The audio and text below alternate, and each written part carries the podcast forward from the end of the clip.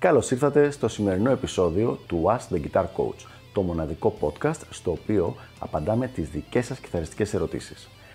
Αν ενδιαφέρεστε να εξελίξετε το παίξιμό σας στο maximum βαθμό, στείλτε μου ένα email στο email ioannis.ioannis.org για να σας ενημερώσω για τα πακέτα εκμάθησης κιθάρας του Elite Guitar Coaching.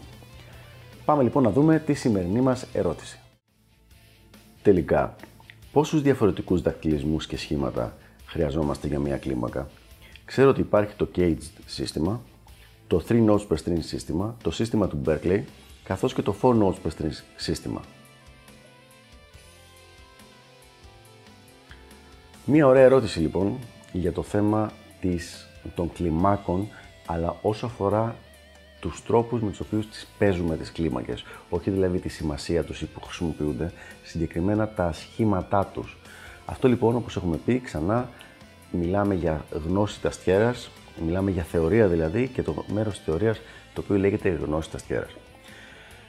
Για, θα πω εξ αρχής ότι το πιο σημαντικό σχήμα, οι πιο σημαντικοί δακτυλισμοί που πρέπει να ξέρει ένας κιθαρίστας είναι το σύστημα, το caged σύστημα. Είναι οι πέντε θέσεις, ε, είναι πάρα πολύ γνωστές. Αν δεν τις ξέρετε, το πρώτο βήμα που πρέπει να κάνετε είναι να πάτε να τις μάθετε για την κάθε κλίμακα την οποία μελετάτε και θέλετε να χρησιμοποιείτε.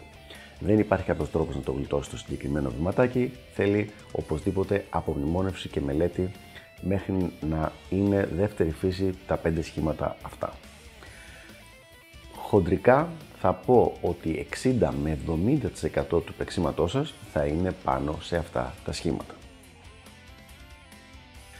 Και αυτό μάλιστα θα ισχύει άσχετα με το είδος μουσικής που παίζετε, γιατί το βασικό πλεονέκτημα του cage συστήματος είναι ότι είναι, είναι ένα κοινό σημείο αναφοράς γιατί είτε παίζεις κλίμακες, είτε παίζεις αρπέτζιους, είτε παίζεις πεατονικές, είτε παίζεις συγχορδίες.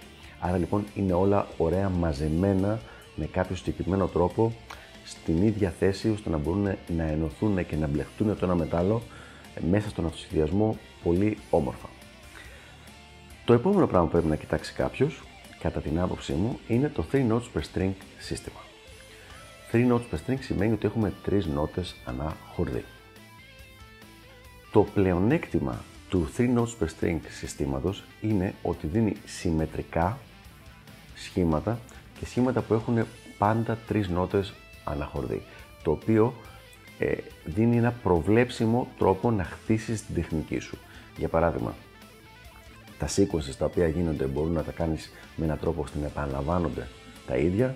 Μπορείς να, άμα κάνει κάποιος economy picking, μπορεί να ξέρει ότι θα έχει κάθε φορά τρεις νότες σε κάθε χορδί, οπότε να φτιάξει τα σχήματα, το, την πένα του στο δεξί χέρι, ώστε πάντα να είναι σταθερή.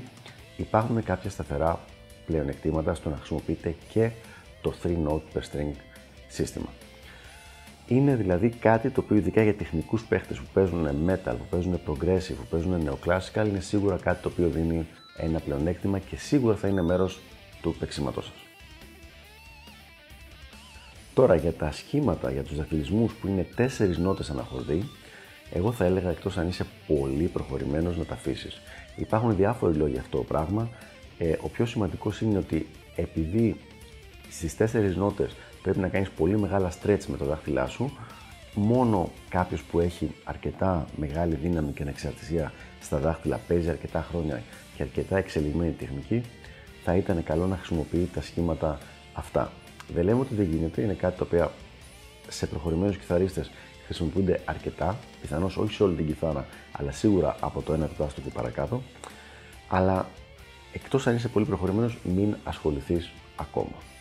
Ο το βασικό πλεονέκτημα των σχημάτων αυτών είναι ότι σου μπορεί να σου δώσουν όλη την οκτάβα της κλίμακας σε δύο χορδές. Για να δούμε ένα, παρα... ένα παραδειγματάκι δηλαδή εδώ πέρα. Για παράδειγμα, αν παίζω λά μινόρε, έχουμε... Οπότε έχουμε 1, 2, 3, 4, 5, 6, 7 νότες σε ένα γκρουπ χορδών, δύο χορδών. Το οποίο σημαίνει ότι μπορώ μετά αυτό το σχήμα και ό,τι παραλλαγές έχω κάνει εδώ πέρα πέρα να τις μεταφέρω σε άλλες οκτάβες, απλά ανεβαίνοντας δύο, τάστα, δύο χορδές πάνω και δύο τάστα πιο πίσω ή τρία τάστα πιο πίσω. Οπότε λοιπόν, με αυτόν τον τρόπο μου δίνει πραγματικά μία άνεση στο να επαναλάβω σχήματα και sequences, αλλά και πάλι χρειάζεται να υπάρχει αυτή η τεχνική ας πούμε αρτιότητα. Για παράδειγμα να μπορώ να κάνω stretch από το 10 μέχρι το 15 και να μπορώ να παίξω άνετα τα ενδιάμεσα ε, δάχτυλα και διάμεσα τάστα με όλα τα δάχτυλα. Γιατί ένα σχήμα που είναι 4 notes per string χρησιμοποιεί και τα 4 δάχτυλα συγχρόνως στο αριστερό χέρι.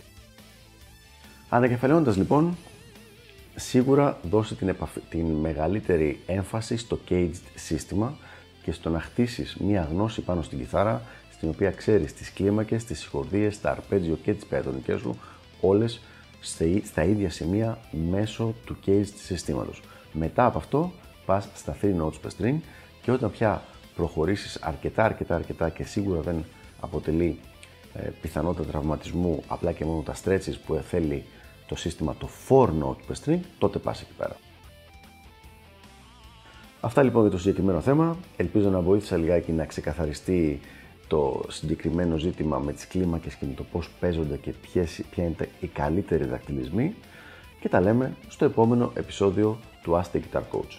Μέχρι τότε μην διστάσετε, αφήστε τα σχόλιά σας και οτιδήποτε θέλετε να ρωτήσετε είτε για αυτό το θέμα είτε για οτιδήποτε άλλο σχετικό με την κιθάρα και την εκμάθησή της. Γεια χαρά!